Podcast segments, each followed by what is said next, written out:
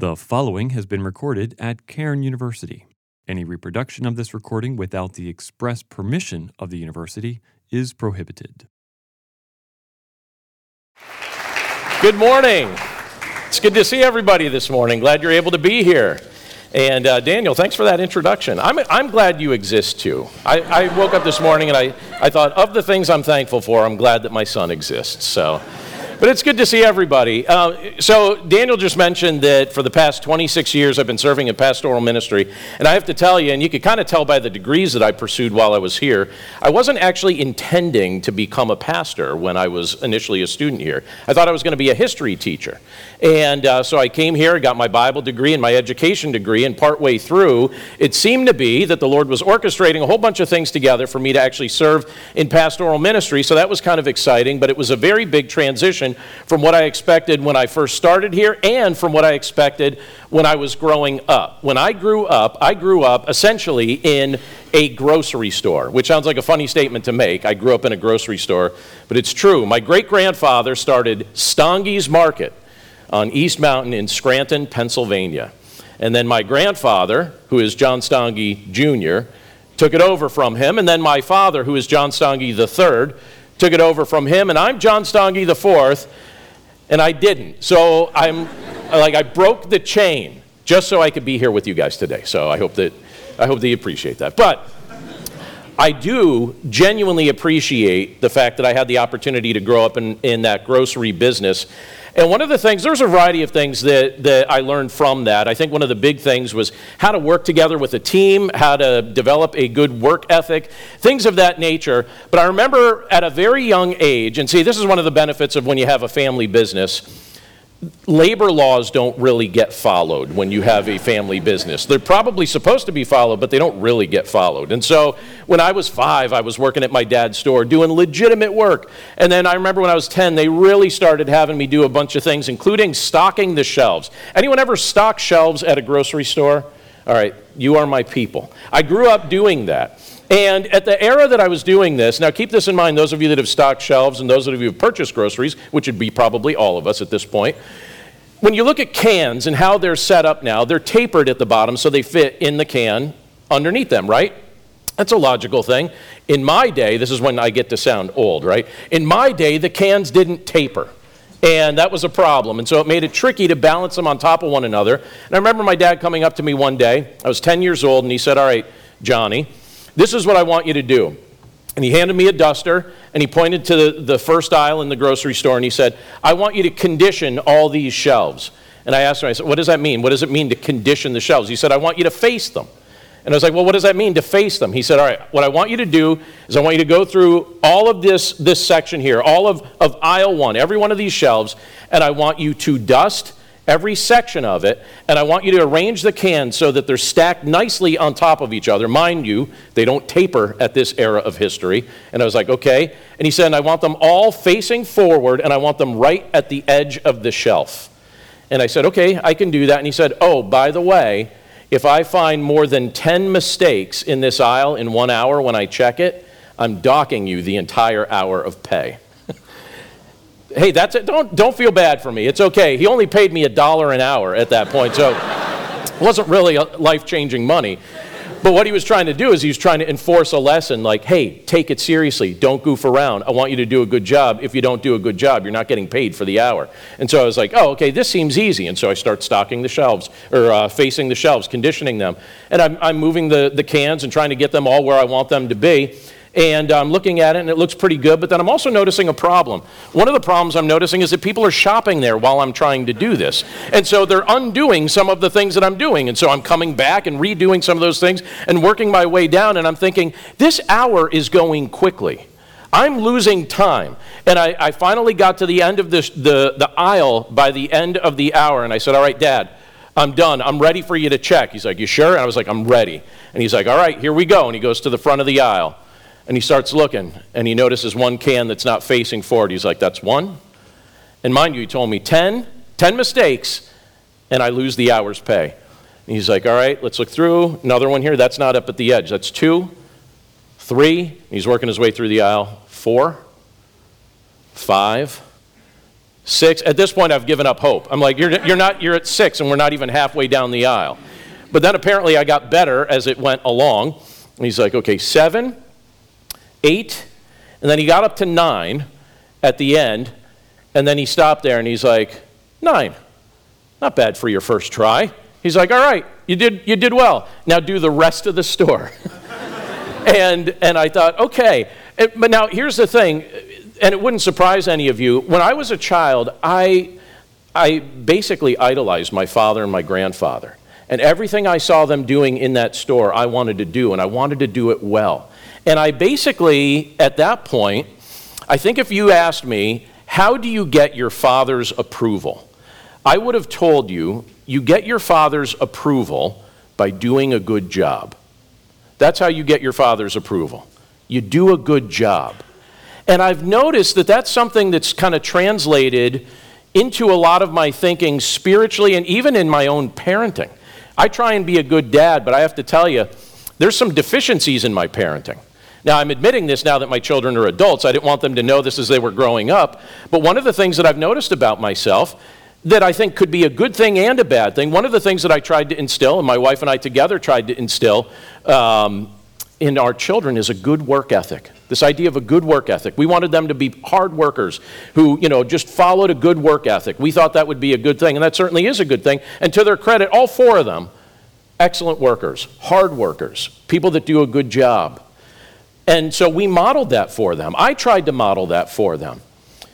But one of the things that I have not excelled at modeling for them, that has been a lifelong lesson that I've really been trying to wrestle with and really trying to learn, is yes, you can model what it looks like to work hard, but what does it look like to rest? What does it look like to rest? And I have to tell you that sometimes I, I look at that concept and I think, I don't know. Do you ever find yourself, if your personality is wired like mine, do you ever find yourself in a spot where you're saying, I know how to work, but I actually don't know how to rest? Do you ever try and take a day off and you're like, I don't know what to do with this day? and you just invent other projects to try and fill up the time because you're like, I don't know, I guess I just do something different. It's like, what would it look like if you just sat? I have no idea. I've never done that, right? I remember when I was a student here, I was a junior here, and I was in my dorm. And uh, I knew at that point I was going to be in pastoral ministry, and I thought to myself, all right, I want to be prepared for any question that anyone would ask me, and I want to go through every book of the Bible on my own, trying to figure out every last detail of theology and every piece of content. And I thought, all right, I don't know a lot about the book of Hebrews yet. I want to learn about the book of Hebrews. So I reading the book of Hebrews in my dorm and really try, trying to dig into the content, the content of the book, and it kept talking about rest. And I was like, this subject keeps coming up. This concept of rest and it's not something I excel at understanding. And Daniel just read a portion of this to us, but I'm going to read a little bit more from Hebrews chapter 4, if you don't mind. And if you have a Bible, you're welcome to turn there with me. But in Hebrews chapter 4, starting at the first verse of that chapter, it says this. And this is the, you know, the Lord speaking through the writer of Hebrews, uh, describing things related to Israel during the time of the Exodus and their journey toward the promised land. And it says in verse 1 of Hebrews 4, it says, Therefore, while the promise of entering his rest, now notice that phrase, entering his rest. How many of us ever use that phrase? I want to enter into rest. Do you ever say that? You might say, I take a rest. You might say, I need some rest. But how many of us ever say, I need to enter into rest? And I remember getting to that and being like, what does that mean? Why is it said that way? I need to enter into rest. But anyway, it says, therefore, therefore while the promise of entering his rest still stands, let us fear lest any of you should seem to have failed to reach it. So then there's a cautionary word here. Like, let us, let us fear. So I'm supposed to have reverent respect for the Lord in the midst of this concept of rest so that I don't fail to reach this? I'm like, I think I'm failing big time because I don't even understand what it's talking about. Enter his rest. So I kept reading. It says, For good news came to us, just as to them. So it's speaking of ancient Israel. For good news came to us, just as to them. But the message they heard did not benefit them because they were not united by faith with those who listened. For we who have believed enter that rest, as he has said, As I swore in my wrath, they shall not enter my rest. It sounds like it's getting very serious, doesn't it? It says, Although his works were finished from the foundation of the world. For he has somewhere spoken of the seventh day in this way, and this is from Genesis 2. But it says, And God rested on the seventh day from all his works And again, in this passage, he said, They shall not enter my rest. And then look at verse 6. It says, Since therefore it remains for some to enter it, and those who formerly received the good news failed to enter because of disobedience, again he appoints a certain day. Today, saying through David, and this is a quote from Psalm 95, saying through David so long afterward, in the words already quoted, Today, if you hear his voice, do not harden your hearts. For if Joshua had given them rest, God would not have spoken of another day later on. So then there remains a Sabbath rest for the people of God. For whoever has entered God's rest must, uh, has also rested from his works as God did from his. So you look at this portion of Scripture and you can see a variety of things that are referenced here. You have the writer of Hebrews basically giving us a history lesson of some of the things that the Lord has demonstrated to people all throughout the course of history.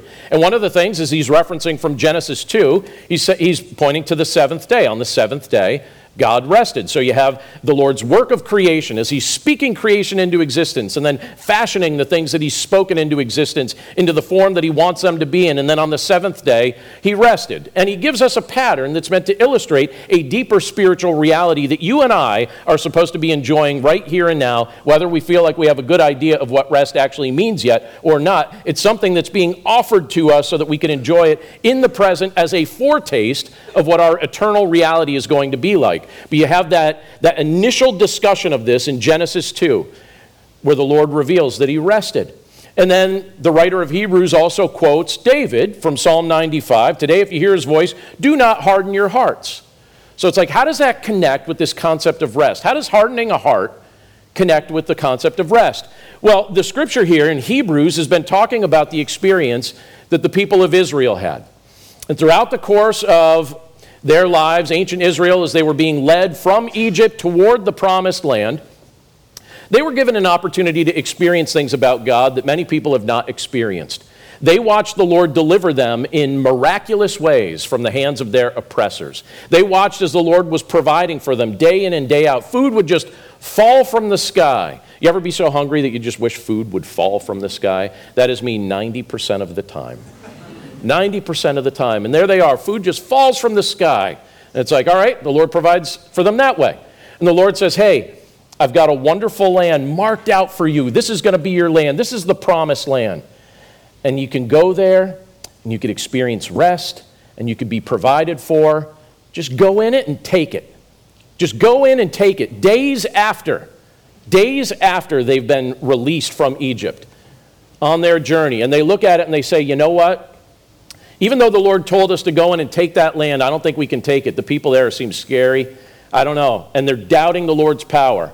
And so instead of being able to enter into that promised land within days of having left Egypt, they wander for years. They wander for 40 years. And why does that generation wander? They wander because their hearts are hard.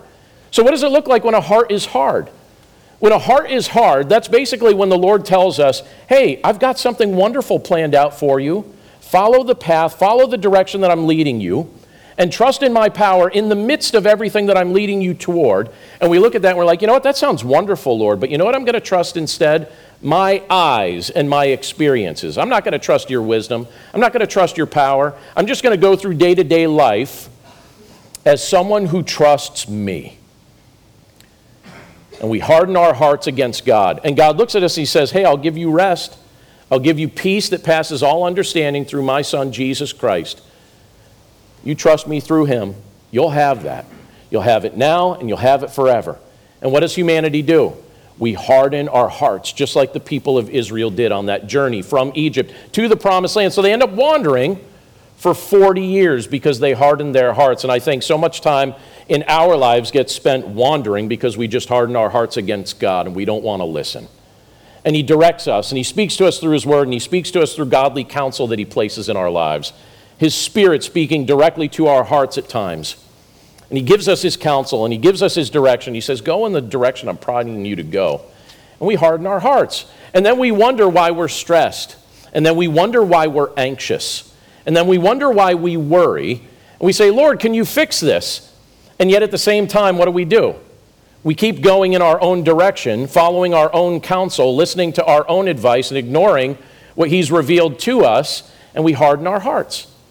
And you look at that and you think, all right, when am I ever going to find rest? And I imagine from God's perspective, He looks at us and He says, when are you ever going to listen? When are you ever going to listen? One of the things that, um, that I have found very challenging because of my own personality, but also because of my role as a local church pastor, again, is finding rest. And I'm curious how many of you have the desire to serve in full time vocational ministry once your time at Cairn here is complete? So, a, a, decent amount of you. Can I tell you one of the most annoying things you will experience when you step into that role? I'm just going to shoot straight with you, right? Most people in vocational ministry, pastors in particular, like to take Mondays off because you're usually a little fried. It's kind of a worthless day for you in many respects. And so I try and take Mondays off, and what I like to do is I like to just work in my lawn on Mondays. This summer was brutal to lawns. All right, and I've been trying to restore my lawn. And I like working in the lawn on Mondays because it helps me not to think about some of the things that typically stress me out. The lawn never has personal problems, right?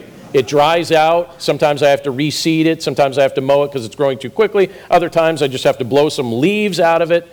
But it doesn't have personal problems. Doesn't argue back either, you know. And um, and it really doesn't stress me out. It is it is a delight to work with that lawn.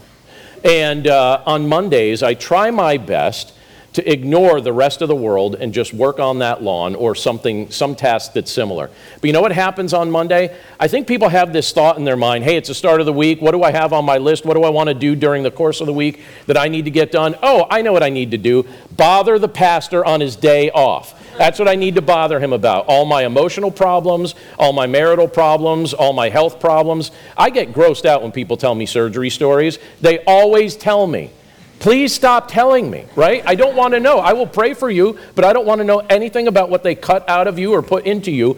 Don't want to know. Don't want to know. Also, don't show me your scars. Why does everybody feel like they need to show me their scars? I don't like that either. Regardless, that vent was helpful to me because you had very friendly faces as I said it. But this is what happens I get a million messages on Monday that say this Hey, I know it's your day off, but hey, I know it's your day off, but, and it's like, no, you're the butt. You're the butt right now. Stop being a butt and bothering me on my day off. And at the end of the day, this is what I do. I've gotten actually good at ignoring texts and calls on Monday because I'm like, no, this is lawn care day. I don't want to think about this stuff. I don't want to even talk about this stuff. I actually do care about people. I know it doesn't sound like I do right now. But on Mondays, I try not to. I try and take a break from it. I just want to care for the lawn. That's all I want to do on Monday. And at the end of the day, I go to my wife and I say, All right, here's the list of how many people I had to ignore today. And she's like, Ooh, eight. That was a busy one. I'm like, Yeah, I ignored them all. And we'll like high five, and I'll get back to all of them on Tuesday. But I try and ignore them on Monday. But you know what happens? They get in my mind, and now I'm thinking about it all day, and I find it hard to rest.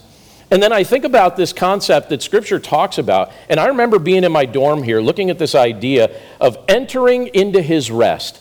And I'm like, I don't speak that way, and not too many people that I know speak that way, so I don't feel like I understand what this means. And I remember sitting in my dorm at my desk staring at this and just thinking so much about it. I was like, why is it phrased that way? Well, think about the, the comparison or the contrast that it's trying to make. It's speaking of the people of Israel as they're leaving Egypt and they refuse to enter into the promised land because they won't believe what God has told them. They're doubting God's promises. They won't enter in, so they don't find peace. What, is, what happens to that generation? They all die in the wilderness. It's like, welcome to the rest of your life. You harden your heart against God, so you get to wander in the wilderness for the rest of your life. And it's your children that'll get to experience this blessing, but not you. You're all going to die, except for two guys.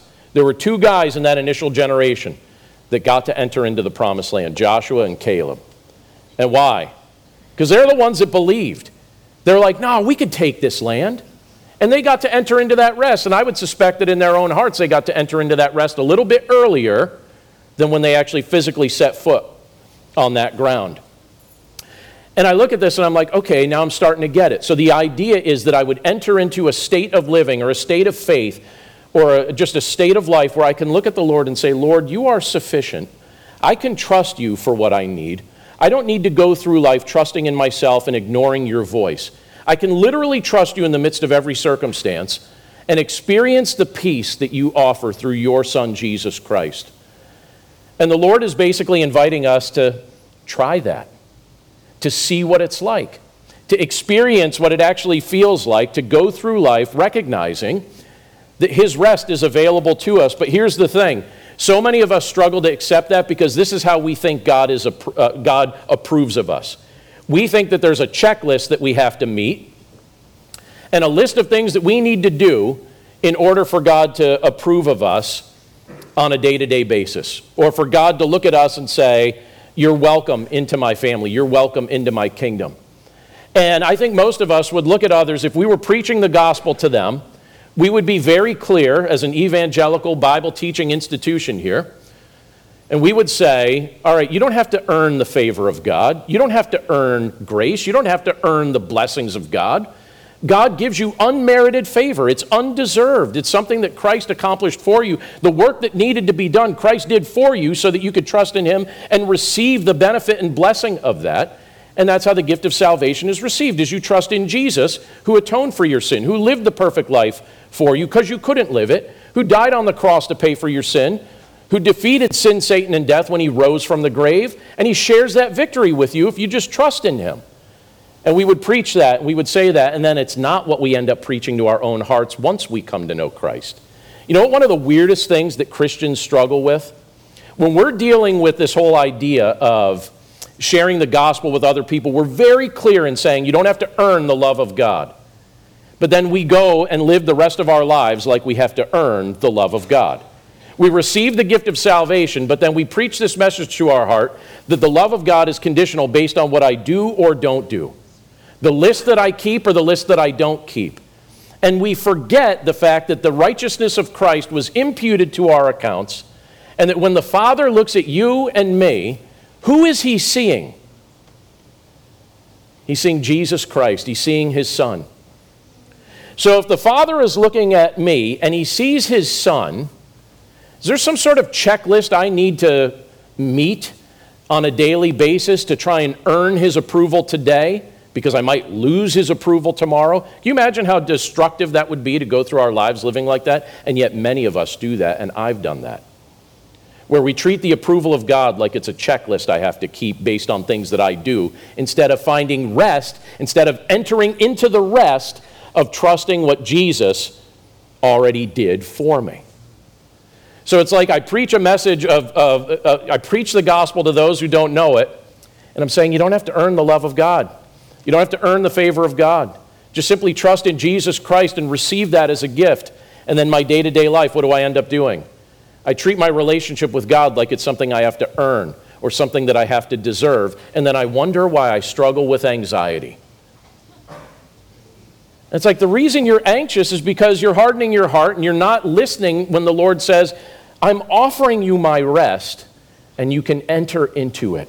You walk right into it and, it ex- and experience it through the rest of your life. I'm looking, you know, I used to have a whole bunch of goals and ambitions, and I think I still do for things related to my time here on this earth. I'm a list maker, like I already confessed.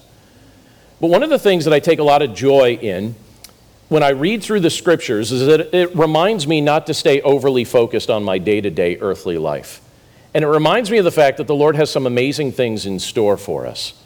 And just as the people of Israel were told about this promised land that one day they would have the opportunity to enter into, Scripture speaks of the fact that there's going to be a day when Christ is going to restore all things. And he looks at you and he looks at me and he invites us to be part of that restoration. He invites us to be in the midst of that with him forever. And that's the ultimate fulfillment of this whole concept of rest, isn't it? The fact that there's going to be a day when all things are going to be restored, when everything's going to be made right, when everything's going to be perfect. There's not going to be any more conflict, there's not going to be any more sin. Scripture tells us there's no more pain, there's no more sorrow, all that stuff's gone away. Everything's just as the Lord originally intended. And that's something that you and I have the opportunity to look forward to. And what's the Lord telling us in a portion of Scripture like we just read from Hebrews 4? He's saying, yeah, that ultimate, that ultimate reality is coming. That day is coming. But here's the thing you can taste it right now if you want. You don't have to wait till the ultimate reality for you to get a taste of it. You can taste it right now. So you and I can spend our lives basically uh, just trying our best to keep lists and trying our best to earn favor and then experiencing the anxiety that comes with that. Or we could look at the Lord and say, Lord, you've already done for me through your Son, Jesus Christ, all the things I couldn't do for myself.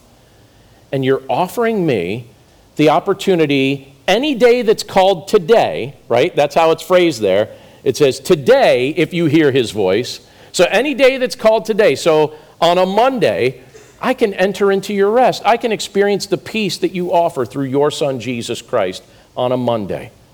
Content in who you are and what you do in my life because I'm listening to your voice instead of hardening my heart against you. And on a Tuesday, I can experience it then as well. And in the midst of seasons where I feel abnormally stressed because I've got so much going on, I can still look forward to the fact that you're going to restore all things. And I could say, All right, I can taste that rest right now because I know it's coming because I believe what you say and I take it at your word. The Lord wants us to experience those things right now. It's a foretaste of our heavenly reality, it's a foretaste of our eternity through Jesus Christ. And again, many believers spend the course of their lives never understanding that. And looking at a phrase like I just referenced from Hebrews 4, this concept of entering into the rest of God and saying, that sounds foreign to me. And as a result, I think I'm just going to ignore it and maybe not even think about it. But I want to say to us, in the midst of whatever you're going through, there's obviously the stresses of going through day to day life, going through your college education. It's one of the most stressful times of your life, believe it or not. But there'll be other seasons of your life that are going to involve some stress. And here's the thing whatever you're going through, what's the Lord inviting us to do? One of the marks of maturity, one of the big lessons that the Lord's trying to teach you and me throughout the course of our lives is to just simply trust Him. Just trust Him. If you trust Him and you take Him at His word and you listen to His direction, just going in the direction He calls you to go, laying your burdens down at His feet, inviting Him to guide, direct, and counsel you, inviting Him to guide and direct and counsel your life, and just trusting in Him to be sufficient in the midst of everything you're going through. One of the things that we have the privilege to experience is that rest right now. So if you're like me and if you're someone who, who struggles to rest, I just want to encourage you, like it says in Hebrews 4, enter into his rest. Enter into it every day that's called today. Let's pray. Lord, thank you so much for the privilege to be able to look at your word together and to just think about the things that you reveal to us in it. Lord, we know that you are present with us. We know, Lord, that you love us. We know, Lord, that you're guiding and directing us and that you're offering us the opportunity to be men and women who put you first in all areas. We also know that you've given us the experience or the opportunity to observe the experience of those that have come before us. And we see the people of Israel during the time of the Exodus, and many of them hardened their hearts against you. So they didn't enter into your rest. Lord, I pray for those of us gathered here that that would not be our story, that that would not be the way that our lives could ultimately be characterized. I don't want to be one of those people who ignores your voice and, and fails to enter into your rest because I'm so consumed with myself. Lord, thank you for your love. Thank you for what's been accomplished on our behalf through your Son, Jesus Christ. Thank you for the grace that you bestow upon us and for the opportunity you give us to walk with you day in and day out. Thank you, Lord, for the people who model what it means to actually enter into that rest, where they, they show us what it means to trust in you through your Son, Jesus Christ, every day in every circumstance. And Lord, I just pray for those of us gathered here, whatever's stressing us out, whatever's on our heart, whatever has the capacity to provoke anxiety from us, that we would just bring it before your throne, that we'd lay it down at your feet, and that we would spend today and ultimately the rest of our days experiencing the rest that is ours through your Son, Jesus Christ, to accomplish the work that needed to be accomplished on our behalf. We love you, Lord, and we thank you for all these things. In Jesus' name we pray. Amen. Amen. Amen. Thank you.